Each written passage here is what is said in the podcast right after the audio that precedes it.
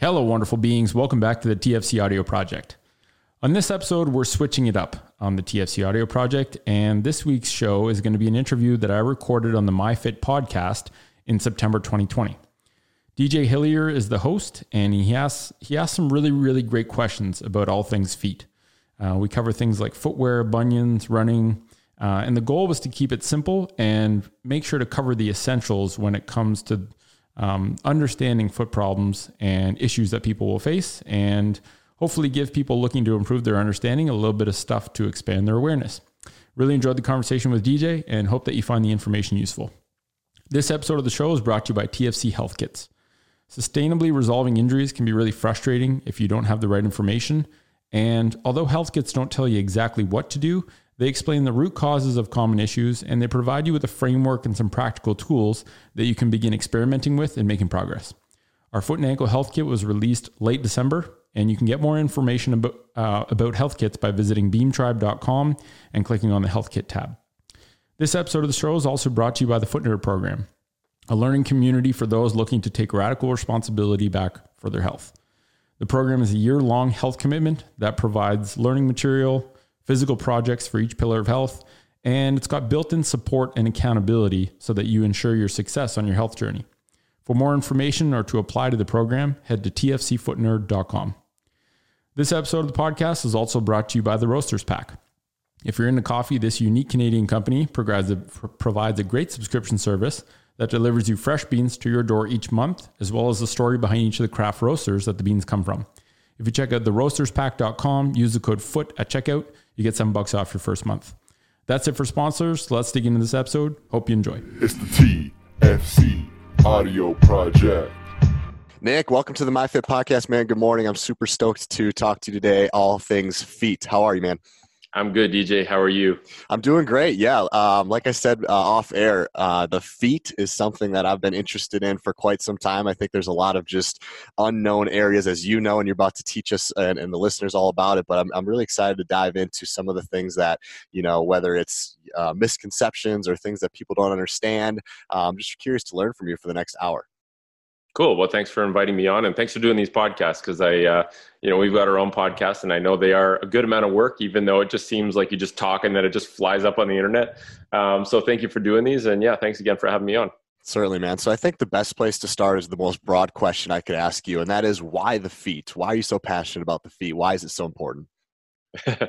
Yeah, that's a great question. Um, and I should probably say, as a disclaimer in advance, that I by no means claim to be an expert. Uh, I'm only speaking from my lived experience. And, you know, we've been pretty fortunate at TFC where we've built a pretty big community of what we call foot nerds. And so I sort of get this pipeline of information and experience from all these people all around the world um, that contributes to sort of a collective understanding of, of feet and of the five pillars of health. But, um, why feet? I just had this really big sort of epiphany about four or five years ago where, you know, as a physio, as a practicing physical therapist, I was up at a cottage. Um, I was barefoot on gravel. And I just remember thinking, like, wow, it feels really good to be barefoot. And I think the shoes that I've been wearing are the prime reasons that I'm having all these. And I wasn't having a lot of, you know, foot injuries per se in terms of pain, but my feet never felt very good uh, whenever I took off my rugby cleats, my feet would be just destroyed, whether it was blisters or just they were sore. It felt great to take my cleats off. And I just kind of realized like, I think a lot of the foot problems that we see in clinic are caused by footwear. And this doesn't seem to be anywhere in the narrative. I certainly didn't learn it in physio school, but you know, I, I just, it's kind of like, okay, once someone says don't think about polar bears all you can think about is polar bears um, i started to look at shoes differently and i realized that all my patients when they came in were wearing shoes that were causing the issues they were coming in to see me for, or at least contributing to them.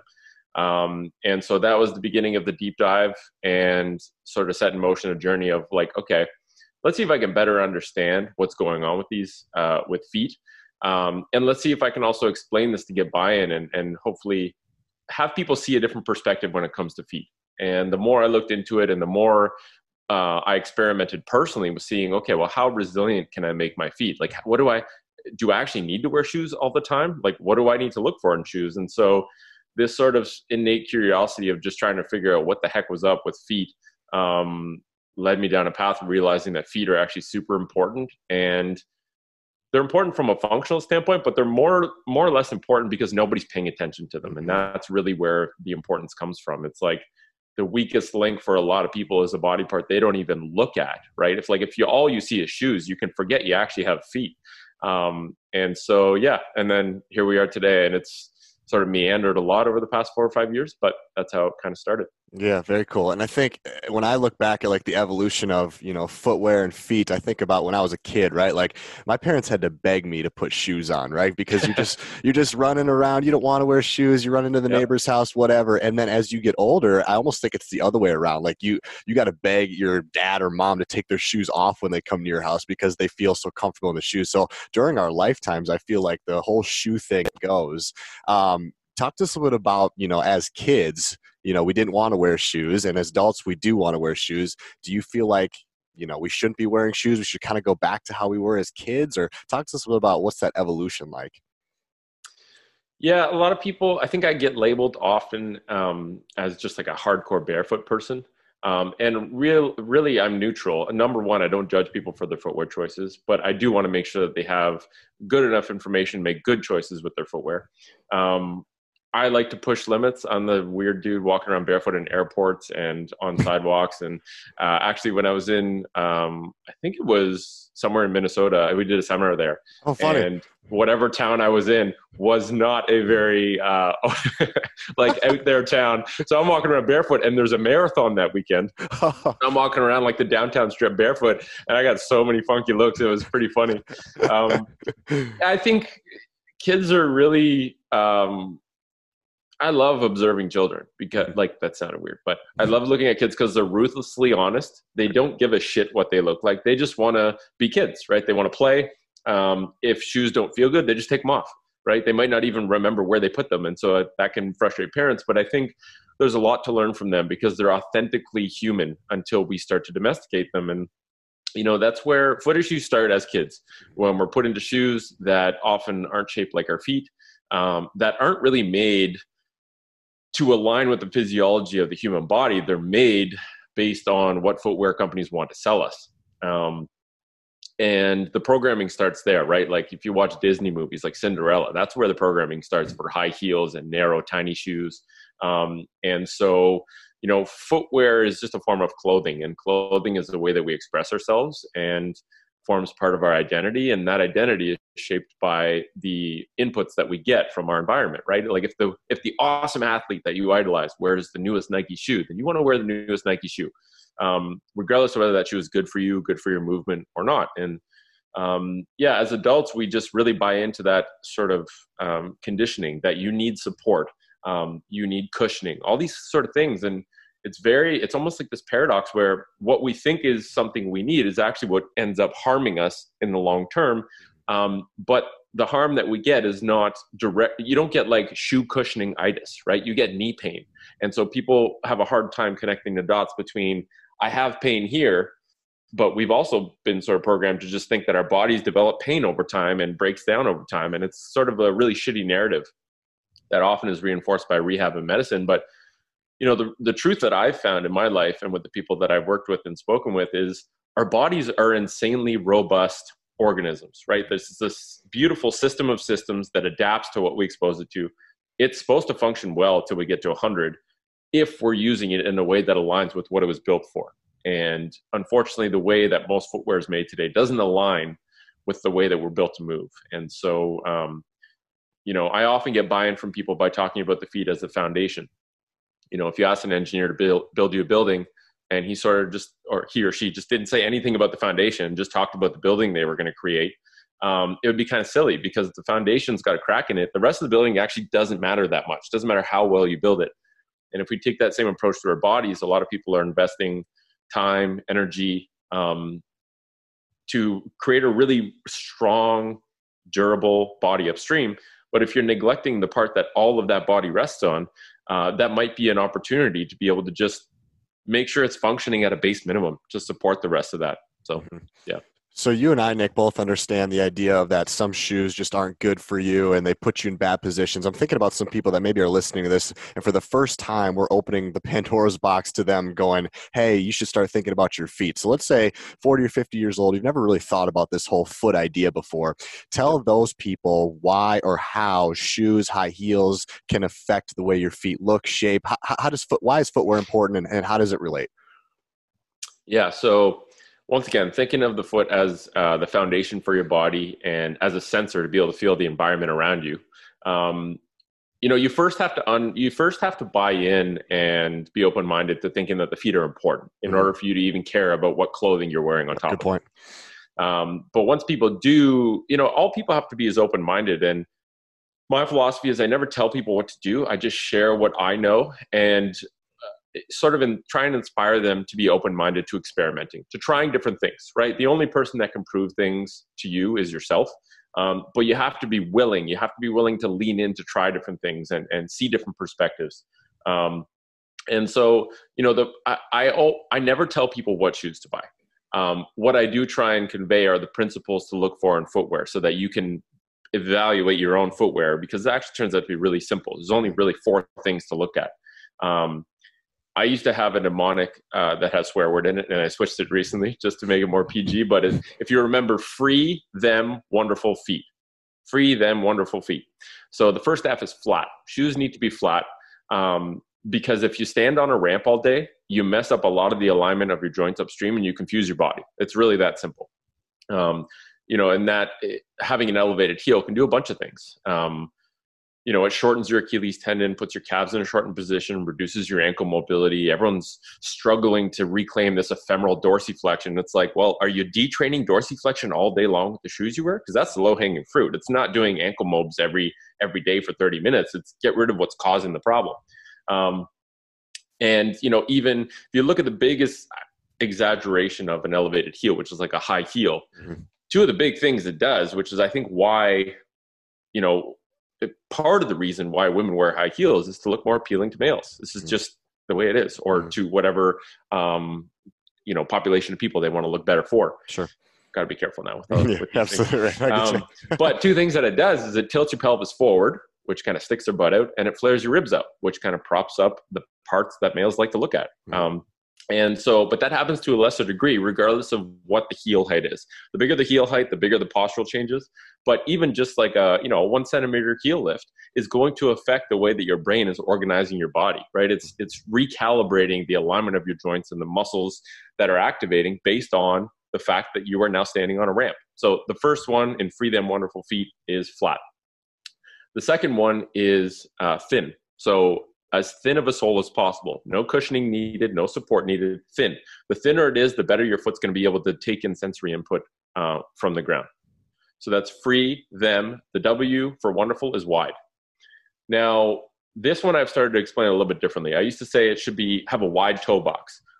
The problem with that is that some some shoes with a wide toe box still taper at the toes. So I've started to say wide as in shaped like a human foot or widest at the tip of the toes which makes it extremely hard to find footwear right now because there's not a lot of shoes that are widest and flare out um, like the natural human foot's supposed to. Um, so free them wonderful feet is flexible. Um, you know, you should be able to take a shoe and bend it, twist it, compress it. You know, each of your paws um, has 26 bones, 33 joints. That means there's supposed to be a shitload of movement in your foot. Mm-hmm. And if you're wearing a shoe that is very stiff and rigid, you're going to eliminate most of the mobility and most of those joints. And over time, that has a consequence, right? The body adapts based on what you expose it to. If you're wearing clothing that permits zero movement at the foot, uh, you're eventually going to have zero movement at the foot. And a stiff foot becomes a weak foot because the muscles can't work anymore, which usually becomes a painful foot. And so, if you look at those four things and you look for shoes and evaluate every shoe you buy, right? You don't have to have the perfect shoe.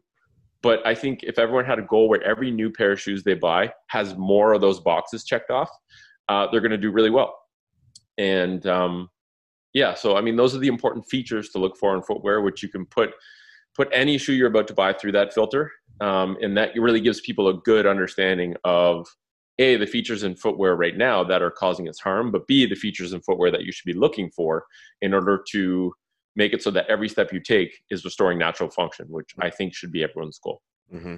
Thanks for spelling that out. That's very insightful. I'm curious on the, a lot of people that I see kind of wearing. I'm a shoe guy as well. I like I like the design of shoes. I me too. If, if a person comes into the gym with new shoes, I usually notice and they're like, "What the hell? How do you know that?" But um, side, side note, I think a lot of the shoes that I see have um, kind of like that cushiony bottom, right? That, that, that's comfortable, whether it's a heel lift or kind of like your classic running shoe per se. They kind of have that that cushiony feeling, and to me, that kind of um, goes against the idea of flat and thin. What are your thoughts on having that cushion bottom for running shoes? Is it different because it's a running shoe and not a everyday shoe? What do you think there?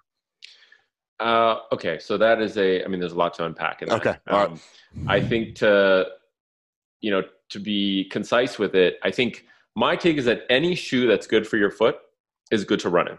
Okay.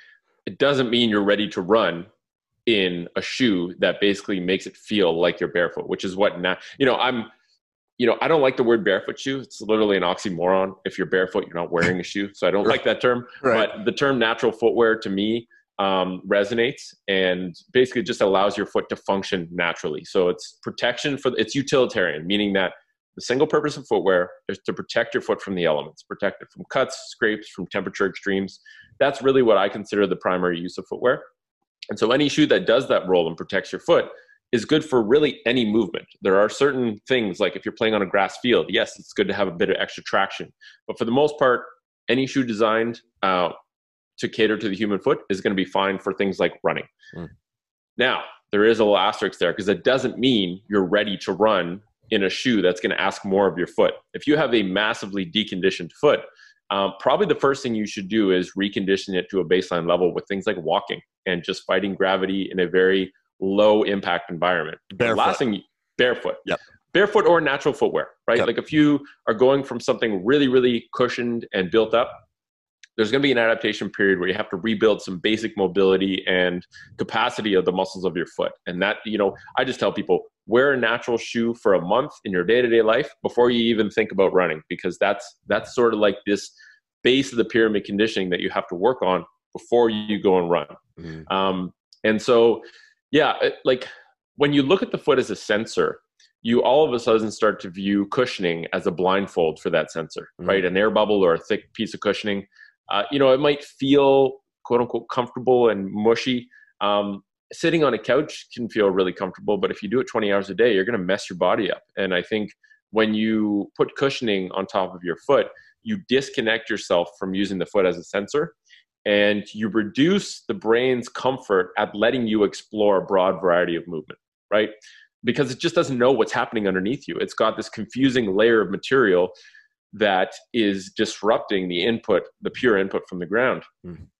Now it's it's tough because it's counterintuitive, right? People think, "Oh, I need cushioning to run." Yes. And they think that a little piece of foam under the foot is going to cushion the impacts of running. And this is a really interesting paradox to dive into. Because, and the analogy I give people is if I got you to jump off of uh, like a one meter wall onto hard ground and you were barefoot, you're forced to land extremely softly. Mm-hmm. The last thing you're going to do is land with your heels first because you know that if you don't absorb the impacts with your natural mechanisms, which we have really good ones like your Achilles tendon and all these joints that can absorb impact, uh, it's going to hurt. If I put cushioning on top of your foot, you can land any which way and you can land directly on your heels and it might not hurt your heels but all of those impact forces because you're not absorbing the impact you're just basically slamming down get absorbed by the rest of your skeleton upstream right by your knees by your ankles by your hips everything up to your neck um, and those you know the, the, great thing and the and the bad thing about the human body is it's very resilient it can handle a lot mm-hmm. before it puts its hand up and says ah we can't do this anymore aka pain and so you don't get pain right away, but then 10 years later, you have a hole in your kneecap or you have osteoarthritis in your knee. you're like, what the heck happened? Oh, I guess I'm just getting old. It's like, well, maybe you landed on your heels a million times when you ran, and it's finally catching up with you.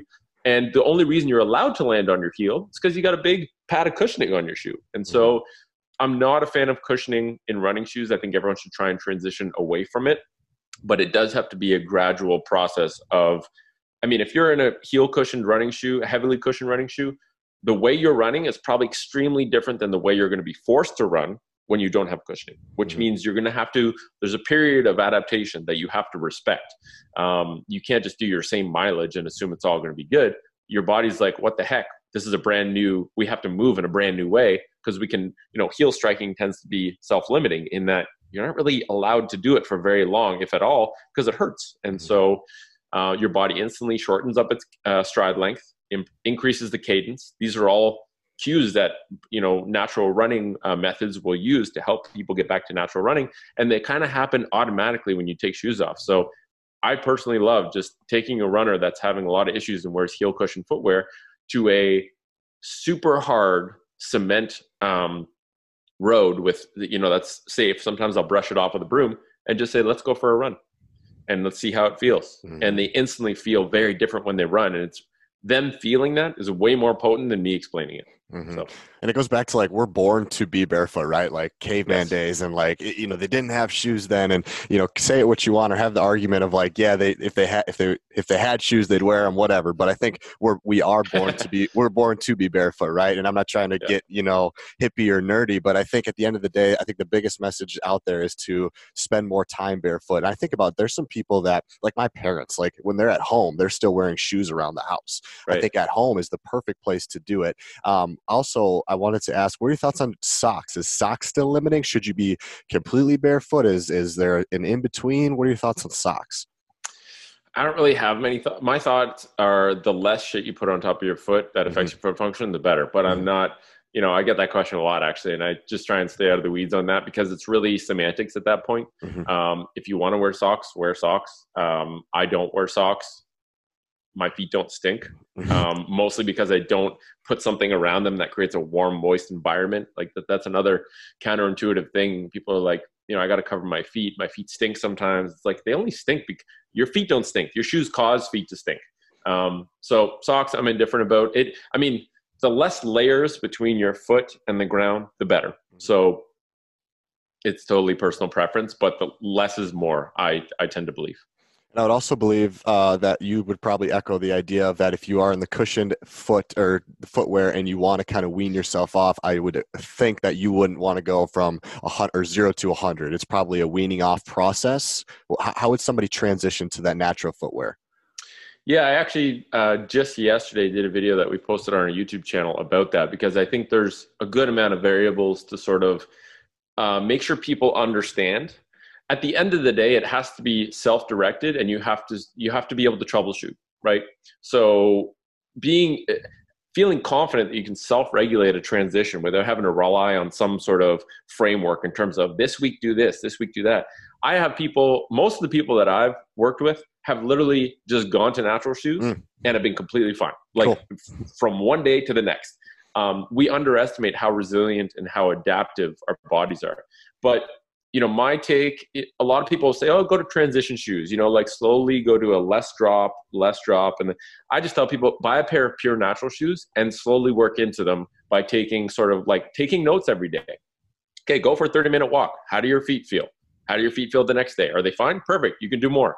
And so just like really self regulating and being reconnecting with talking to your body and listening to what it's telling you, right? If your feet are sore, um, maybe it means the muscles are working way harder or actually working for once. And so they're going to be a bit sore. It's like, it's just like when you're doing, you know, doing bicep curls, your bicep might be sore because you just worked it. Um, so I think I always advise people running is a different story. Have a base level of conditioning where you're trying out, you know, if you're comfortable barefoot at home, you're going to be just fine in minimal shoes. Sure. Right. Like we have this weird fear of, well, I've always had support or what I have orthotics. It's like, you're probably going to be fine. Like just be open minded that your body knows what to do if you let it do it. Um, so yeah, go for a pair of natural shoes, wear them as tolerated, and over time, um, try and wean away from the cushioning and the support because going back and forth oftentimes kind of confuses the body and and stifles progress. Um, and it's a tough pill to swallow, right? If your if your closet is filled with shoes that you now understand as uh, contributing to problems with your movement, it's like the cognitive dissonance of someone being told that natural footwear is the only kind of footwear you should be wearing is pretty high if they have a shitload of invested time and money in in their footwear collection. Absolutely. So sometimes it takes a little while for people to kind of, you know, initially they're like, oh, it can't be true. It can't be, that's something that obvious can't be true. I would have known about it by now. And it's like, that's what I thought too, even Yeah. as a physio. Mhm. Um, you don't know what you don't know, right? Like, you don't know what you don't know. And sometimes it's convenient to not know what you don't know. mm, amen. Yeah. So I want to talk a little bit about the the musculature underneath the feet, and I think this is something that people don't think about as well, along along with the whole foot structure, and something that my coach has had me do is um, double unders is a part of my game that I'm trying to get better at. And one thing Yep. we're work we're doing to help work on bounding and jumping uh, is working on things like towel grabs and trying to increase the strength under my feet. Uh, talk to us a bit about what do you know about having weak feet? What does that do to people? How do you strengthen feet? Can you just kind of elaborate the listeners a little bit about um, the musculature under your feet? Sure. There's a lot of it. Great. Um, there's four layers of, there's tons of layers of muscle and fascia and good stuff in the feet. Uh, I'm not a huge fan of specific foot strengthening exercises like Okay. towel scrunches and, you know, even short foot. I think they're a little bit, it's misdirected precision. I think the best way to work your feet is just load them. And what I mean by that is train, train barefoot uh, as you're able. Uh, go for barefoot walks. Um, you know, do as many things barefoot as you feel confident and safe to do um, and that will develop just a well, a very well-rounded and balanced form of foot strength, more so than working specific muscles uh, for reps. Mm. And so, yeah, like I often like to do loaded carries, uh, suitcase carries, farmers walks barefoot. That is, in my opinion, one of the most potent ways to strengthen your foot. Um, beam work, which we talk about a lot, is a really potent way to get your foot more involved and really essentially reintegrate the hip and the foot together because they need to work together. If there's a disconnect there, it's really hard to have a system that works efficiently. Um, so, yeah, I mean, for for double unders, for example, the more integrity you can have in those 26 bones when you're landing, the stiffer lever arm you can create in your foot, Right. the better energy transfer you're going to be able to have through your Achilles, right? Because with a double under, with skipping in general, it's all about uh, elastic recoil. It's all about energy storage, not necessarily energy production or output. And Mhm. um, you know, I always see people that just look like a bag of rocks when they skip, where they're using a whole lot of muscle energy to get up and down off the ground. Whereas I'll see someone that's just like super light on their feet and literally looks like they got springs under their feet. They're not even huffing and puffing. They're very calm because they're really not having to output very much energy. And that's a prime example with the skill of, for example, double unders. When you master energy transfer and energy storage and re-release, double unders are you could do them for days. Absolutely. Like it's so it's so Yep. crazy. But Yep. you do need to have, you know, if the muscles of your foot don't know how to fire in order to create a sense of rigidity in those 26 bones, you're going to have a lot of leaks in in your efficiency and your energy transfer mm-hmm. because the foot will deform a huge amount and then you have to spend energy to reform the foot Right. and you just you lose the power transfer um, so yeah tons of muscles in the foot the intrinsics of the foot are very they're just not talked about very much um, but there's a ton of them it's a massively busy area and i think like i said the best way is just load your feet in a natural environment and spend time barefoot and you're going to get mutant strong feet very quickly Awesome. Totally makes sense. Does it relate uh, to having flat feet? And if it doesn't, can we just talk about what is that? What does flat feet mean, and why is that a red flag, or is it not a red flag? Um, yeah, flat feet is a very overused term. It's a very misunderstood term. Uh, I think people look at flat feet as like a label that identifies you, as in like I got flat feet. I'm shit out of luck. It's like, well, actually, there's a lot that you can do uh, to work on. You know, I don't even like to call it flat feet because you know demonizing flat feet is basically we've we've come to a point of demonized pronation, which is the um, lowering of the arch of your foot, versus supination would be the reforming of the arch. Pronation is really important. If you can't pronate, you're going to have big problems because that's a really big part of the shock absorption um, mechanism of the subsystem of the foot. In fact, if you can't pronate, you're going to send a lot of impact forces up the chain. And so when you wear a pair of shoes that keep you in one position, uh, or orthotics that keep you in one position, the ideal arch position, you lose a massive shock absorber. And so that actually plays, it has to go somewhere. It just goes upstream. Um, so pronation is not bad. Being stuck in pronation is not great. The biggest thing that controls the amount of pronation in the foot is your hips. And we have this thing that we, this little demo that we get people to do where they stand with their feet flat on the floor And without letting the feet come off the ground, I get people to essentially externally rotate, push their knees out, and then let their knees cave in. And I just get them to absorb their or uh, observe rather their foot. And they often what they see is the arch comes up and the arch goes down. And people that have been told that they have flat feet um, their entire lives are like, "What?" They kind of stare at you and just like with a blank look. And they're like, "I just saw an arch happen in my foot." It's like, yeah, but you need hips that function and can actually rotate and that mm-hmm. stabilizers can control that torque and rotation at the hip in order to be able to have control over the arch of your foot. It's not mm-hmm. about a, it's not about any static snapshot of the foot. It's about how well do you control the arch and do you have the full continuum? Uh, do you have access to the full continuum of pronation and supination and can control that adequately based on what movements you're being asked to do? So hopefully that kind of answers the question yeah i think that's super interesting and i think people yeah at, at, a young age they were like they were told you know by a pe teacher or a coach at a young age right like hey you yeah. got flat feet figure it out maybe they spend gosh time and time and time rolling out rolling out trying to create that arch or you know forcing themselves to get in the arch and it's just not happening. Um, yeah, I think there's a lot of just misconceptions there. Forcing it when it's probably not absolutely needed. It's probably more your hips and knees than anything else.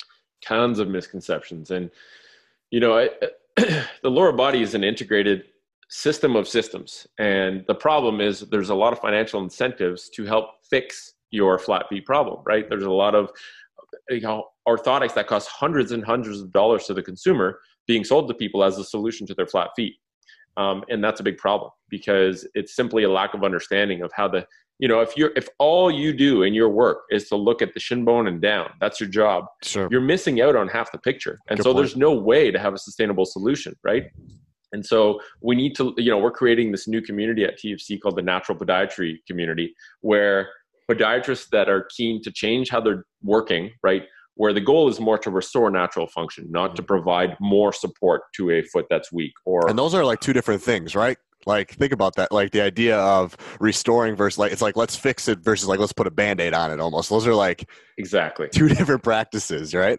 Yeah, but there's some podiatrists that are like, we know this isn't the best way of doing it, but we have no alternative or exactly. framework mm-hmm. of how to do it differently because we're not taught that in school. And that's part of the problem. So um, yeah, I think just the focus on restoring natural function is a big one. And I think we just have to understand that the body is extremely predictable and is a direct, you know, it, it is a direct result of what we expose it to. And I think people underestimate how much sitting in one shape, sitting in a chair for most of your day and adopting just that one fixed shape people underestimate how profound the effects are from that because that is i would say that that's the biggest cause of flat feet mm-hmm.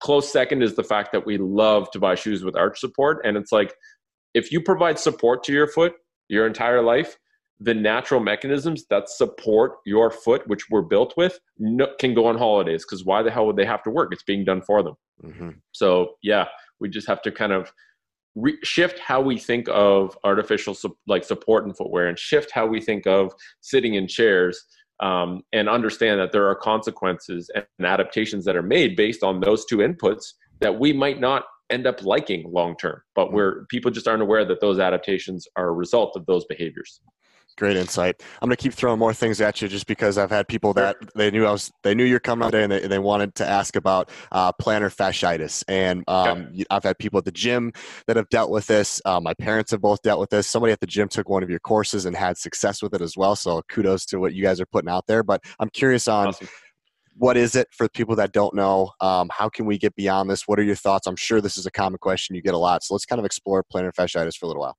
Sure. Yeah. Well, I just want to say you have great questions, DJ. I think, uh, uh, you know, I do a lot of interviews, and I find that I, you know, I think your questions reflect an innate curiosity on your behalf and on behalf of the people you work Absolutely. with, and I, I, these are my favorite questions to answer. Awesome. So, good. Plantar fasciitis. I mean, I could literally talk for an hour about plantar fasciitis, but I'll keep it concise. We do have. Um, a vi- I got really frustrated one day. I got like ten questions about plantar fasciitis one day. I'm like, how the hell? Is this such a misunderstood um, itis, like label. And so we do have a video on the Foot Collective YouTube channel that I think is about 20 minutes that goes into plantar fasciitis. But to keep it brief and simple, because I'm really a big fan of simplifying, you know, the plantar fascia is this layer of non contractile tissue on the bottom of your foot, right? Plantar means bottom side of the foot, uh, fascia um, is this connective tissue layer. Think of it like saran wrap that envelops a lot of your muscle compartments. And then itis means irritation or inflammation. So that's really what it means. Um, the primary mechanism and my biggest my primary hypothesis right now is that when we lose the ability to support the arch of the foot structurally, um, the last layer of defense to hold our body weight up against gravity is this hammock of fascia that goes from the, the front of your heel bone to the base of your toes called the plantar fascia. That's supposed to be there to play a contributing role to the structural integrity of the foot. But if it's given the primary role of, of giving all the support to the body because your hips don't know how to orient your foot, your foot muscles have gone on holiday, the last layer is your plantar fascia. And if there's tension on that all day, every day, it's going to itis. It's going to get irritated because it's not designed to have that much load put on it. And so the solution, I mean, right off the bat, if you start to work on loosening up the joints and the muscles of your foot and just sort of wake them up, that is a big first step, right? And the hard part is not actually how to do that. You know, we have these little cork balls or lacrosse balls. Roll your foot on a couple minutes per day, a um, couple minutes per foot rather, a couple minutes a day. The hard part is being consistent. Um, and if you anchor that little behavior, that five minute behavior, to something you already do every day, like brushing your teeth, um, in two weeks, people can control pain pretty easily. Even people, I've had people that have had plantar fasciitis for five years that literally do that every day, a couple times a day, and in two weeks they have no pain. Oh. Doesn't mean the problem's gone. It just means you've controlled the red, the emergency signal going off the body to say you need to deal with this shit. Um, then you got to look upstream. It's like, okay, now I got to work on mobilizing my foot so that the bones can orient themselves, right? Like arches are very stable structures. And if you think of, I like to make the analogy, and I haven't said this one too much, so I'm kind of working it out as I go here. But if you look at the foot as an arch, the arch is very stable. And if you were building a bridge, you that's why bridges are often built as arches, right? Roman arches are the way that they used to build bridges was as an arch because it's a very good shape to distribute load If you look at the foot like you would look at a, a bridge being made out of stone, the stones are the bones, the mortar are the muscles, and the person who's laying everything in the right shape are is the neural controller or the um, the commands you're giving your foot. Sure. If you don't have anyone, if you don't have a uh, what's the guy that lays stones? It's that's escaping my mind. Uh, the trade the stone. mason. If you don't have a stone, if you don't have a mason, sorry, um, to to to put the stones in the right spots and put the mortar there, then the stones are just a pile of of of stones, right? There's no shape to it. And so there's no ability for those stones to distribute load and support anything because there's no organization of them. If your brain doesn't know how to tell the bones of your foot to orient themselves or to how to tell the muscles um, how to hold those bones in the right shape, then you have no ability to have structural integrity from the, the bones and the skeleton of your foot. And so everything just rests on a hammock of fascia. Mm-hmm. And so step one is make sure those bones can actually move. Step two is make sure there's some mortar to organize and make sure the muscle of your foot can actually do their work. And then step three is get the hip, you know, get the stonemason back back on on board. Get your hip understanding how to orient your foot in a position such that the structural integrity and the load bearing of your foot happens with the bones and the muscles, not with the fascia.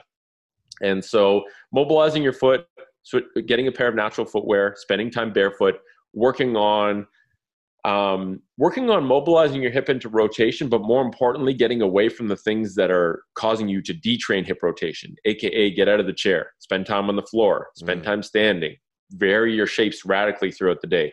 Dance, like dancing around, is very powerful because it gets you to work on all these different playful positions and and sort of stimulates your body to problem solve. How do I make this person's hip stable in this weird position that they haven't gotten into in a long time? And plugging all those things back in is really the solution to plantar fasciitis. So it's sort of multifaceted. It's the shoes you wear, it's mobilizing your foot, it's spending time barefoot, it's working on your hips. And if you attack it from all fronts, um, it's pretty easy to make progress and get rid of plantar fasciitis.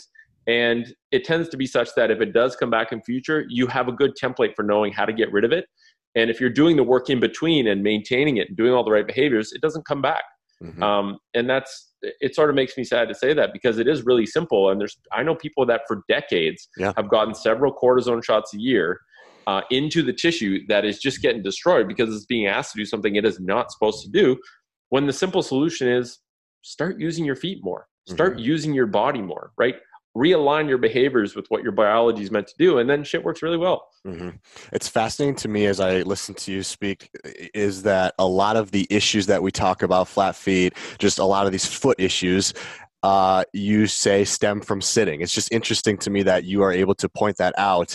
And, you know, I think a lot of people that maybe are a foot specialist or a specialist in some area of the body want to say it's this, this, or this. But really, I mean, it, it's, it's admirable that you say it comes back to a lot of the times sitting. It's so profound to me um, you know, Dr. Kelly Starrett uh, was on the show a few months ago, and he talked about you know sitting is the new smoking, and he gets a lot of you know you know flack for that because it's such a you know I don't know Who does he get flack from? Like, what do those people know? exactly but i think but i think there's something to that right like the, the sitting could be just as bad as smoking is for you and we might think that i don't know it's bad for our posture our hips or just those things but gosh it's probably just as bad for our freaking feet I would say it is, and I, you know, I, I hesitate, and I don't think it's just sitting, but sitting is a massive part of it. If you don't fix the sitting itis, you know, I I started taking this approach in clinic where any patient that came in with a problem that I, I could rationalize as being related heavily to sitting, I just said you have sitting itis, because when you actually include sitting in the diagnosis. It tells them what they need to fix. If I say you have osteoarthritis, they don't know what the hell that is. They're Mhm. like, "Oh my god, I'm broken. I have a problem with my body." If I say you have sitting itis, it's like, well, shit, I can fix my sitting itis, right? I can get out of sitting and I can get out of the, and more importantly, it was, it's just one fixed position for long periods of time. There's nothing wrong with inherently with sitting. sure The problem is adopting one sitting shape for massive periods of time, Mhm. right? Like I put salt on my food. It's great. If I eat a pound of salt, I'm dead. So it's the dose that makes the problem. And it's really just fixed positions for prolonged periods of time yields adaptations that make you better at that position. But being better at sitting is essentially comes at the expense of being crappier in all other movements that humans should be capable of. And that's what people just sort of don't see because it's not a it's not super obvious. Um, and like I said, it's not taught in, in any health program that I'm aware of, which is shocking, uh, whether it's physiotherapy or, or medicine or all that kind of stuff. Like, no one talks about that. And that is maybe the core, part of the core element of the problem is that the health knowers that people are going to for information are not actually even given the right information to truly help people do behavior change. Right. That's really that's a it's a big problem. You know, we're we're working to create better options at TFC through something like the Footner program, uh, or through the media that we put out uh, on social media. is just like trying to give people a new template to to see like some of the solutions to the complex problems you've developed are very simple. Mhm. Um, you know, we often assume that if I have a complex problem, I need a complex solution. I need more Mm. stuff. I need more technology, more drugs. Blah, blah, blah. It's like actually, it can be really simple, right? Like, who would have thought that the solution to 99% of foot problems is just take your shoes off, um, wear shoes that are actually built for human feet? Like, and then people are like, oh, can't be that simple. Are you kidding me? Mhm. Like, that's an oversimplification. It's actually like, I don't think it is. I think that's just the truth. People don't want to hear it, but that's the truth that I've found over four years of just essentially spending my life energy to figure out what is the truth when it comes to health. Mhm. I have a really weird job. I essentially spend all day doing personal research and taking in information from our communities, figuring out like what is the truth? What is the truth about food? What is the truth about sleep? What heuristics, general principles do we need to get out there and make available to people so that they can feel comfortable experimenting and doing their own research and figuring out their own truths because we all have very similar physiology. And everyone likes to think they're special. If they have an injury, they're special. You're not special. You're just you have to know what's up in terms of the general stuff and then have a way to start to implement these things in your life and a lot of things happen in a good direction without you having to overthink it. Talk to me a little bit about bunions, man. I think everybody knows somebody somebody with bunions, whether it's an uh, you know it's probably somebody usually a little bit older, um, but maybe somebody in the younger crowd. I think first is it. I think the first question to ask is it is it genetic? Two is it preventable? And three, once you have it, are you screwed, or what what can we do to kind of overcome some of those issues? Can we talk about bunions? Yes, great question. I think the most concise way of explaining bunions is a progressive dislocation of your big toe created by footwear. That is my, that's like the mic drop simple way of doing it. Um, footwear creates bunions. They are not genetic. Um, there is no gene in the human body that makes your big toe do a right turn. Like there just, there just isn't. And, you know, I've, there's so much misinformation in, in medical communities. It's Yeah. really a shame, right? Yeah, it is. when someone with that has that paid a lot of money to get a piece of paper and have two words in a period, two letters in a period in front of their name tells you that they're genetic, you automatically think that's the truth. And you know, if the common perception is that medicine is based on the scientific process, um, we need to reevaluate that assumption because it is not. Unfortunately, it should be, I agree. um, so bunions are not genetic. Um, they are complex, right? So I think 90%, I would say 99% of bunions get started by footwear. Hmm. And I say get started because that is not the only variable. When you take a very complex dynamic system and then you, th- you know, you put um, a stick into the cogs of that system, the way that it adapts and the way that it messes up that system can happen in many different ways we are master adapters. And so if you lose alignment of your big toe, if you lose mobility of your big toe into extension because your shoes don't let you extend your big toe, they help you roll off the toe, which is why they have that toe spring at the front, then your body can adapt in any number of ways. Um, even from left to right can adapt in different ways, which is why some people have a bunion on their left and not their right, even though they wear the same shoes their whole life. Um, if you have bunions, you are not screwed. You can get rid of them the more severe your bunion, the more work you have to do. The primary thing you need to do is get out of footwear that's making your bunions worse. I love this um, sort of principle, this system of that I got from Gray Cook from Functional Movement Systems. Yep. Protect, correct, develop. Before you can correct a problem and before you can develop resilience, you need to protect yourself from what's causing the problem in the first place. So get rid of the shoes that angle your big toe in correct is then you can wear something like toe spreaders um, spend time barefoot manually work on mobilizing your big toe and then develop is just make sure you're never exposing your body to that uh, to the footwear that narrows in and pushes your big toe in uh, again. And then spend as much time barefoot as you can or spend as much time in natural footwear as you can um, so that your body essentially recalibrates that big toe and starts to reintegrate the muscles to function in that natural position. Um, so yeah, they're not genetic. You know, I think I always try and understand where you know a lot of people that say they're genetic, um, even just patients that I've worked with, or have the basically have the understanding that they're genetic. I often ask, well, why do you think they're genetic? Um, you know, instead of just ranting on the fact that they're not, I try and understand why because I want to understand where this where are these things coming from? Like where where do these things weasel their way into common culture? most people say that someone's told them that someone in the health rehab medical world has told them that but some people just make the assumption based on a pattern that they saw right? Like i had a lady she's like well my sister has bunions my mom has bunions my Right. grandma has bunions. Bunions must run in our family. And i said yes bunions run in your family. Shitty shoes that make bunions also run in your That family. runs in your family. so that is you know it's it runs in my family and genetic very different right? A lot of things run in families because families propagate similar behaviors you were taught by your mom and dad. Uh, you will teach your children based on in large part what you learned from your mom and dad. If you haven't see if you haven't sought out information beyond your current understanding.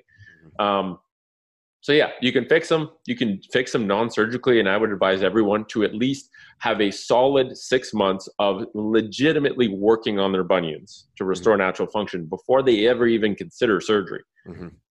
the sad reality is um, you know when you go to a carpenter and and say should i build a house the carpenter's probably going to say yeah you should build a house because Right. you building a house pays my salary if you go to a surgeon and say and and they tell you you should do surgery it's Yeah, sure, we'll probably do it. because Yeah. that's their only that's their primary tool um, and you know i've even had patients that have gone and had a bunionectomy I've had repeated bunionectomies and I've never been told that footwear is what causes the bunion Mm, that's really sad wow. and I like to think that the surgeon is not purposely not telling them that. I think they just don't know, Mm.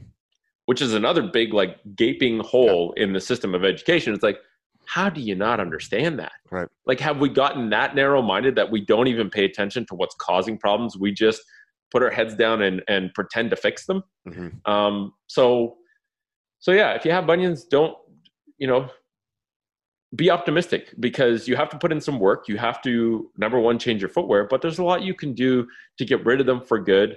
Um, I'm sure I had. I, w- I really wish I would have taken pictures of my feet when I first started, kind of embarked on this journey, because uh, I would have shocked myself, and I would have really created a really good visual for people because my feet were mangled from years of spending time in crappy shoes.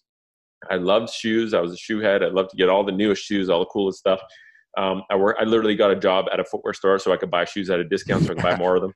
Um, and uh, and you know, I I played rugby and I was a back, so I wore soccer cleats, which are literally like submarines. They're yeah. so narrow, mm-hmm. and so I'm sure I had a bunion. I probably had tailor's bunions too, and you know, now my feet look much more natural, um, much more muscular. Um, much better shaped. They fan out instead of kind of coming in. So you can get rid of them. You just have to be patient.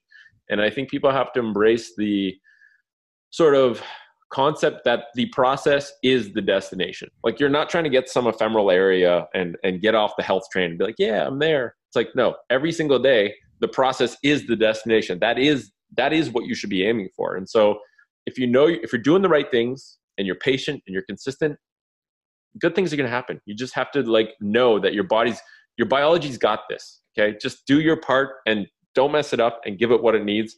It's got this. Yeah, I really like what you said about it being a journey. And I think about the people that I work with. You know, I had a client who was who was 30 years old and he hadn't worked out since college, got some, you know, weight gain. He wants to lose that weight. And um, you know, we were working, I was working with him for a few months. He was a little bit frustrated because he wasn't seeing the results he wanted to see.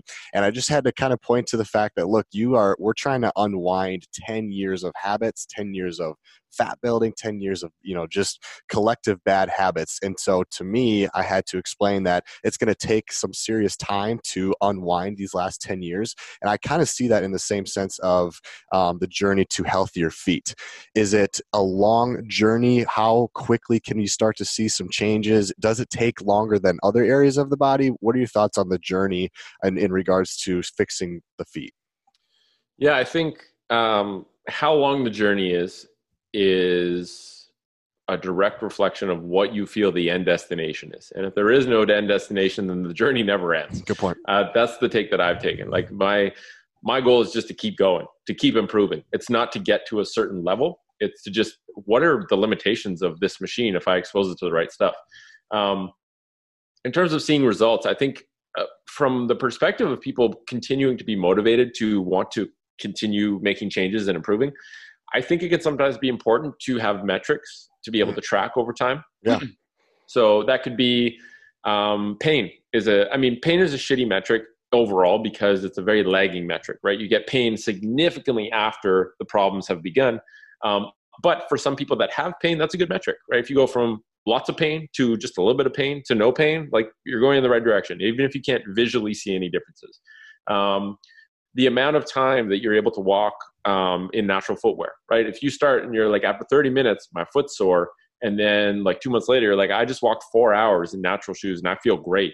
Um, that's progress, right? So taking notes on uh, the metrics uh, of, of sort of what you want to use to keep track, right? Like recording progress is very important because we repeat behaviors and we create habits based on positive emotions, not reps. It's like, it's based on feeling good about doing a behavior because you're either you know that behavior is good for you and you have positive emotions that makes you want to do it again and seeing progress is a very potent trigger of positive emotions. Um, and so so yeah i mean pick your uh, identify whatever metrics you want to use if you want to use them. Um, and you know i mean you can pick whatever end destination you want if it's to lift a certain amount of weight or walk a certain distance or some sort of challenge but at the end of the day um, you should almost have that end destination be um, you know like a, an asymptote um, in math where you, you can get really close to it but you'd never actually touch it because if you touched it you'd stop working towards it mm-hmm. right and so i always look at health as like this carrot that's constantly in front of me beyond my reach and i'm just always trying to reach for it mm-hmm. um, and know that trying to reach for it is actually the process that i want to motivate myself for it's not getting the carrot Mm-hmm. It's not being discouraged if I don't get the carrot. It's knowing that I reached for the carrot today And if I do that every day, I'm going to be left with some really good stuff happening without me having to really focus on what exactly those good things are. Mm-hmm. And people feel it over time, right? They feel I have better energy, I'm happier, I don't have pain, I have less fear of movement, I can play with my kids without worrying I'm going to get hurt. Like they, it kind of trickles into their awareness when they start to be more mindful of it. But yeah, you just have to embrace the process of self improvement. Absolutely. Amen. I love it. Um, Nick, in our sport of CrossFit, we do a lot of, you know, I don't know if it's damage to our feet. We could say the word damage, but surprisingly to most with, with double unders, with box jumps, with running, with burpees, it's a ton of bounding and usage of the feet. What can CrossFitters do to help protect their feet a little bit better? Or maybe when the workout's done, is there certain things that you like to do?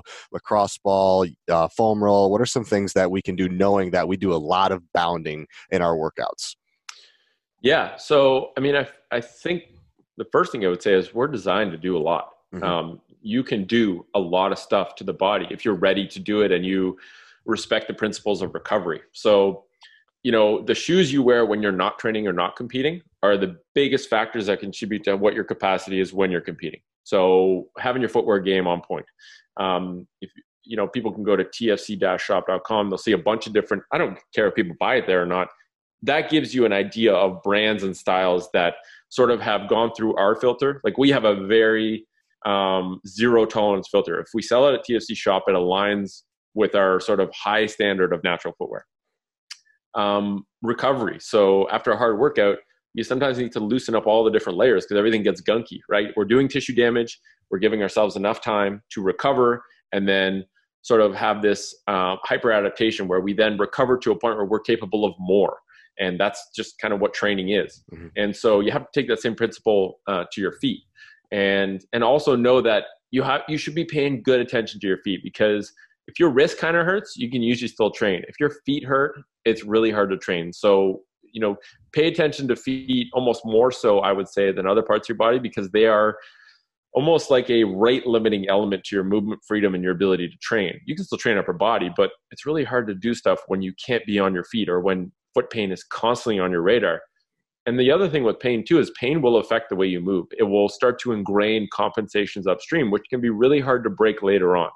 And so, yeah, just be mindful of the pause, have the footwear game on point, do some foot recovery work, do some balance work um, to reintegrate your hips and your feet so that they can work as a team. Because if the hips are on holiday and the feet are doing double the amount of work, uh, you're going to blast through uh, the cycles that your feet are capable of much sooner. And that doesn't mean that your capacities are not there. It just means that the integration between hip and foot is missing to the point where your feet are getting blasted when they maybe shouldn't be doing all the workload. Sure. Um, so it's you know the the simple stuff, um, the really basic stuff like balance work is not a sexy thing. You know, we came up with beam sort of a a framework for doing balance beam work where it's task based challenges so that it's actually fun it's playful it's fun it's you have a metric for uh, sort of tracking your improvement. You know i started with single leg balance for a minute and now that was hard initially. Now i can crush that and i'm doing you know this stuff. Um, but stuff like that really you don't i mean balancing is not an uh, not that i know of. I mean i'm i don't know much about crossfit but i'm sure balancing is not an event. But getting really good at balancing on one leg and being able to tolerate loads and different movement um, sort of inputs on a beam on when you're balancing on one leg affects almost everything you do in all the other events. And so it's not an obvious one, so people don't spend much time on it. But the dividends that it pays throughout all of your other um, competition events, and more importantly, from an injury prevention standpoint, is huge. So mm-hmm. prioritize that stuff. I would I would say that's something not a lot of people um, put on the radar as something deserving attention and energy in their training, but can be really potent. What are your thoughts on rolling out the bottom of your feet with a lacrosse ball? Is it too? Is that too much? Is there a time domain that you like to stick from? What are your thoughts on l- rolling out with a lacrosse ball? I'm a big fan. Um, in terms of is it too much? That's really dependent on the amount of pressure that you put, which is dependent on your tolerance to discomfort and also how much stiffness you have in the joints and the muscles. So I mean, I look at rolling out the foot as a supplement. Um, if you have a good balanced diet, you don't really have to take that many supplements. Mm. If you're using your feet um, as you should be, you probably don't have to do a whole lot of that. Certainly, if you have a hard session of double unders and you're really challenging your foot, maybe that's something you can do to just get a little bit dose of recovery in there and speed up the recovery process. But um, yeah, I'm a big fan. You know, we as like an onboarding thing where people are just starting to work on their feet, I like two minutes per foot twice a day for two weeks. That mm-hmm. two two two um, minimum. Uh, we find that to be a really powerful minimum effective dose. Sure. The amount of pressure you put is totally up to you. I like to do a minute rolling up and down, minute rolling side to side, cover area everywhere except for the heel bone, and uh, that can be that can be really powerful. Very cool.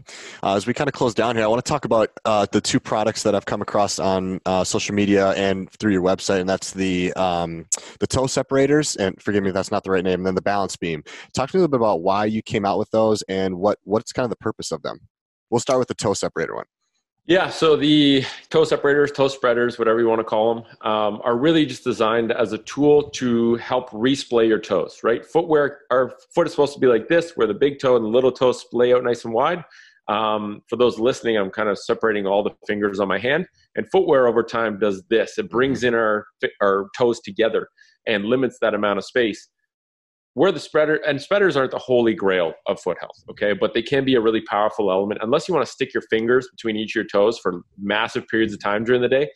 Spreaders allow you to have that same effect to sort of stretch out the fascia between the toes, stretch out the skin, um, reorganize the alignment of the toes so that the muscles on each side of the toes can have an ability to work in this sort of more balanced position. Right? When you develop a bunion, your big toe sneaks over towards your other toes there's kind of two muscles pulling on opposite sides of that big toe.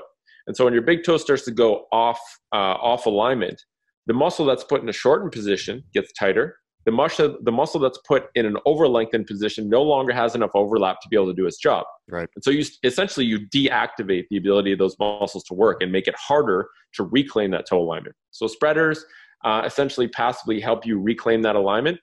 And if you're wearing them while you're moving, you're also sort of updating the software to get the muscles engaging in that better alignment. Mm. Um, so very simple, very uh, inexpensive, but very powerful if used consistently. And that's probably one of our um, biggest selling products because it's very it's very cheap and it's very effective if you use it regularly. Um, yeah, I got, I got, to get a pair of those. I it's sometimes what I do, I'll put like I'll weave like my sock in between my toes at night, yep, just because that like works too. honestly, like it feels like release almost. Like it just feels good to sit and watch TV that way. Um, yep. For the people that like are wondering if is that is that for me? Is that not for me? It, do you have a certain type of I don't know person that if your toes are touching or w- what type of people benefit the most from this?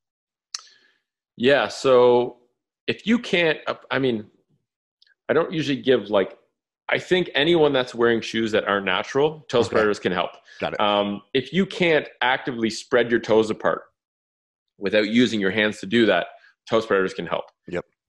It's easier to balance on something that's wider than something that's narrow. So if we resplay and widen your foot out, um, that will help give you a better base of support to balance on. If you have bunions, if you have Morton's neuroma, if you have a collapsed arch, if you're stuck in pronation, right? um, then it can help because if the big toe is pushed out of alignment, you've essentially kicked one leg of the tripod out in terms of structural stability of your foot. So the spreaders kind of sort of realigning that big toe can um, sort of essentially cure a bunion mm. long term if you've got the footwear part on on lock. Um, and it can, alleviate you know, Morton's neuroma is basically where the nerve between two metatarsals of your foot gets compressed, and that can be a really irritating thing for a lot of people. And the spreaders help to reclaim a little bit of space between those two bones and alleviate the pressure. So uh, they do a lot. Um, they're only as good as how frequently you use them, but if sure. you're using them consistently, it can be really, uh, you can you know the bang for your buck is high with spreaders. And we sell wild toes which are ones that we make at tfc they're silicone. Cool. um, for really small feet or really big feet they sometimes aren't the greatest. So if you have like 13 size 13 feet or like really tiny ones they may not be the greatest. We also sell correct toes um, which are a bit more expensive but they come in different sizes so they can cater to some of those um, really big or really small feet. And it's just a different um, you know it's a harder plastic. Um, you can actually put wedges in to increase the amount of space. So a couple options but in general um, you know it's a really easy product to use um, and and can give good effects. So for my listeners that uh, they're listening to this they're going to hop on and buy some. First time doing this beginners in the foot world if you will. Which yep. ones should they get and then how often do you usually prescribe people wearing them if they're beginners? Yeah that's a good question. Um, I'm biased, so I like to recommend the TFC ones. I find them yep. more comfortable, but um, correct toes work great as well. Um, there's actually every pair of wild toes, the TFC ones that we send out, has a link on the back of the box, and there's Okay. a little two three minute video that basically explains how to use them, how long, when to use them, where to use them, where not to use them, all that kind of stuff. So uh, it's all there. So that because I think you know with a lot of the things that we sell at TFC, our bigger our bigger role to play is helping people understand how to use the products, not so much just sell the products themselves. Um, and so we always try and make sure that people have sort of the understanding of how to implement this to get the best results. And so, yeah, for the wild toes, the instructions are on the back. And if you get Correct Toes, if you go to the Correct Toes website, um, they'll have a bunch of stuff, I'm sure, about how to use them and uh, sort of their take on it. Perfect. I'm getting some after this conversation. That's for sure. Okay, talk to me a little bit about the beam, and then we'll close it down. Yeah, I'll try. I mean, it's one of those things where I could literally talk an hour about the beam because it's uh, sort of shape shifted in terms of the purpose and and sort of the the purpose I see it being good for, and also uh, the benefits you can get from it. So, the biggest reason I use, I'll I'll just speak from my experience because um, I think that's you know it started with me literally balancing on railings, hand railings when I went away at courses, and part of it was you know I I co-ran a business with another physio we'd go on a course and towards the end of the course i was like shit I, i'm basically my mind was filled with all the things i had to do when i got back Mm. and how i how much i dreaded like all i just couldn't get the details out of my brain. It's just i have a high entropy brain that has a lot of stuff going on all the time. And what i realized was if i try and stand on a railing and balance and try not to fall off i instantly get rid of all of those concerns of what i'm doing in the future and i just have to be present. And i'm way calmer. I have to focus my attention instead of letting it go every which way so I sort of used it as a mental, uh, like a form of active meditation almost. And I think for a lot of people, you know, the technological environment that we surround ourselves with, um, which is self-inflicted, by the way, through these Absolutely. phones that we keep in our pockets, are training us to have a very narrow focus and concentration band. And so we're essentially detraining our ability to pay attention for a prolonged period of time every day when we look at these novelty-inducing uh, platforms like social media or um, you know email like we get dings pings whatever that just distract us. So we're very distracted. And so i find the beam is a very powerful tool to reclaim the ability to focus on one thing for a bit of time. And that tends to be a really important uh, you know i kind of with my experience i looked at the beam as training wheels for being able to meditate. Because when i tried to meditate i, I saw firsthand how cluttered my brain was how how scatterbrained i was. And by training my focus on the beam I allowed myself to better latch on and commit to a meditation practice without uh, feeling like my my brain was everywhere. On the physical side, um, I mean, it helps to resplay and open up the foot. I think the biggest benefit is that it reintegrates the foot and the hip. Um, it's a playful tool. There's no wrong way of doing it, which allows people to express creativity, uh, which allows people to have fun on it, right? Because the the best movement or exercise you can do is the one you're actually going to do frequently. And in order to do that, it has to be fun. I think play is a very underestimated and powerful tool. But essentially, I look at the beam as a recalibration tool for the lower body, where it can help to offset uh, the sitting you're doing, um, the training you're doing, which might not be uh, based on a balanced array of movement positions, but like certain ones you're choosing to train. The beam can help to sort of recalibrate the natural function and get your brain understanding okay well this is how i use all these muscles that i'm not usually being asked to use or how i can align all align all the joints that seem to have spent a lot of time out of sort of a, a biomechanically efficient alignment. So yeah it's a, it's a, the beam is a lot of different things but i think the biggest thing is that it can be a habit forming physical practice that trains uh, that has massive mental benefits and some really good physical benefits as well. And you know the the pro um, the realm of pro athletes is starting to sort of uh, pick up these things like literally LeBron James has a beam in his Oh, yeah. home um, which is kind of cool That Toronto cool. Maple Leafs Chicago Blackhawks both their teams use uh, have ordered beams for their strength conditioning facilities and so you're seeing more and more pro athletes see the value of play see the value of uh, balance training as an adjunct and a powerful sort of catalyst for the rest of the training they do in terms of injury prevention, but also performance. So, uh, yeah, it's a it's a cool tool, and we have sort of this entire community um, built around the Beam called Beam Tribe, which is really a health community where people support each other, under that are sort of seeking to better understand health and make progress. But we all sort of use the Beam as one of our core movement practices. Um, so yeah, dude, I got to get myself a beam, man. That sounds it just it just sounds fun. Like we talked about the, how we opened the show was like talking about you know kids and evolution and like when I was a kid, right? Like my mom was a gymnastics coach, and so I would cool fuck around on the gymnastics floor and I'd be going yeah. the balance beam. And I think it's a part of you, a part of it is bringing it back to being a child and playing. And, yep. uh, and then beyond that too, there's a lot of X's and O's, you know, you know, you're creating better balance, awareness, um, you're strengthening your feet depending on how you're standing on it. So there's a lot more, it's not just a meditation device. You're obviously um, improving the X's and the O's and some of the ins and the outs of, you know, foot strength. Yeah, for sure. And, uh, you know, I should say that it's a beam is nothing fancy. A beam really is just something that constrains your base of support. So you can literally make your own beam. Like a two by four is a great beam to start with. Mm-hmm. Um, the only reason we make them is because people were asking us sure. if they could buy them from us.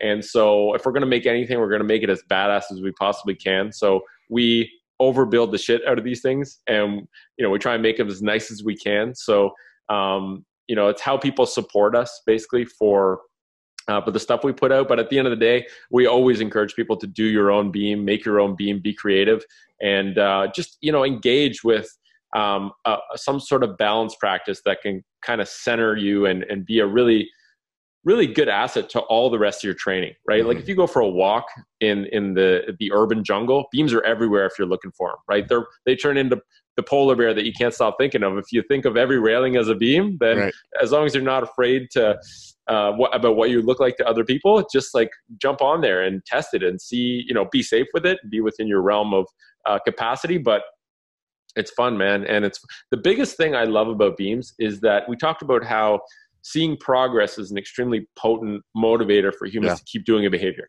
Uh, you know, it stimulates positive emotions. I am I am growing and improving as a human the cool thing about beams is that improvement happens insanely quick because getting better at balancing on something is is not so much dependent on building more muscle or even building more endurance. It's dependent on your brain troubleshooting and problem solving and getting better at telling the right muscles to fire at the right time.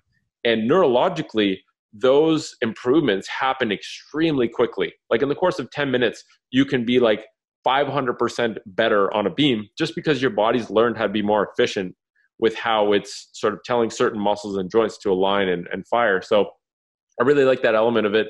I, in the clinic, I would get like 70 year olds on a beam that had issues even balancing on one foot. And they're like, I could not do that. And then we do it and they're like, wow, yeah. I'm actually getting better. And it's sometimes you have to challenge someone um, to really force their brain to problem solve to a level that it hasn't been asked to do before. And um, also kids love the beam. I've never in my life as a physical therapist had to kick kids out of the clinic. um, usually I have to drag them in and get them to like, I have to bargain with them to not be on their phones. And, uh, you know, you get a couple kids that are doing rehab for like, you know, Osgood Schlatters or something like that in the clinic at the same time and say, okay, first one off the beam loses. Like you got to drag those kids out. And it's amazing to see them want to do something that is so powerful for them. They have desk jobs. They wear shitty shoes barefoot time on a beam is offsetting both of those. And if you have to and if they want to do it it's like it's a diamond Cool. Nick, this has been fun, man. I appreciate your holistic approach, and uh, you're just a cool dude to talk to. The, the, the last question I've been asking all my um, interview uh, interview guests uh, this past year is kind of a unique question. It's off the grid a little bit, so uh, cool. we'll take like we'll take it as is. But uh, basically, what I've been saying is, let's say that um, you know this crazy year of 2020 pandemic black lives matter all this stuff that's going on that's just making this world chaotic during 2020 let's say all of that cleans up and is over 2021 january 1st what is something that you've learned in 2020 that's going to make you a better human being coach um, instructor husband wife whatever what's going to make you better in 2021 uh, from something you've learned in 2020 yeah that's a that's a really good question I have like five answers in my head. I'm just trying to figure out which one is the best one. I think if you if you stay curious and take radical personal responsibility for your experience, it will always lead you in the right direction. Mm. So be curious. Just be curious like a 10 like a 5-year-old child is curious and know that it is not your doctor's responsibility to take care of your health. It is not your physical therapist's responsibility to take care of your knee pain. It is your responsibility to do the work and do the research and figure out through curiosity and play how do I expose my body to the right things so that it gets better. And, you know, also just embracing the philosophy of improvement, constant incremental improvement. There's a Japanese philosophy called Kaizen, which is exactly that constant incremental improvement. It is not about getting to X goal, it is not about getting to the destination. It's about every day, what did you do to show up to get a little bit better? And that could literally mean I spent five minutes barefoot today. I'm getting better. And so put your motivation on the fact that you're improving.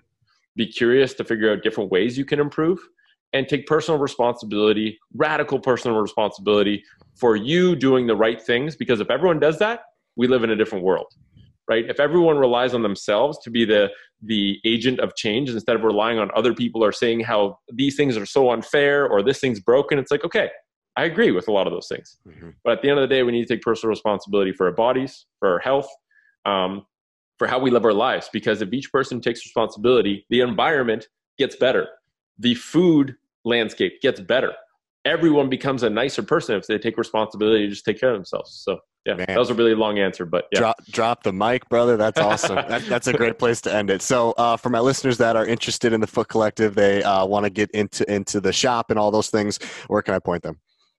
Uh, thefootcollective.com is sort of our jump off point for everything. It's where uh, you can get access to, you know, uh, our shop, um, to the podcast, to all the different communities, you know, Beam Tribe, the Foot Nerd Tribe, uh, all the upcoming projects we have. Uh, we're kind of going to do a revamp of the website because it is a little bit ancient.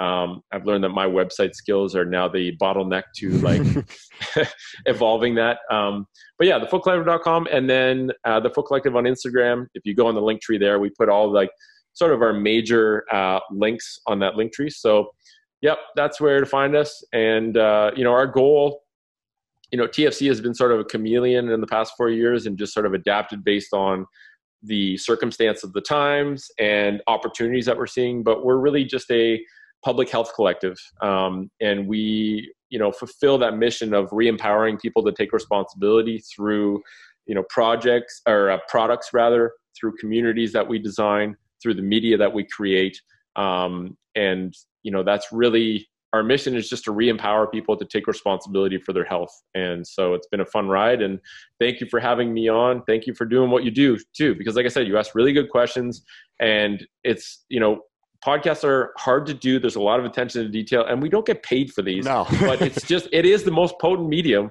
to spread a message and get a lot of ears on it. And so, thank you, DJ, for doing this, inviting me, and uh, I look forward to keeping in touch. Absolutely, man. If you guys are uh, listening in the Minnesota Twin Cities area, we are going to try our hardest to bring Nick out to the to my five. So if you're in the area, you want to do a seminar, um, just kind of keep in touch on what we're doing, and hopefully 2021 we can kind of get together and brainstorm something to have you come out to the gym. Sounds good, man. I look forward to it. Awesome. Guys, have a great week. We'll see you next Tuesday for another episode on the My Fit podcast.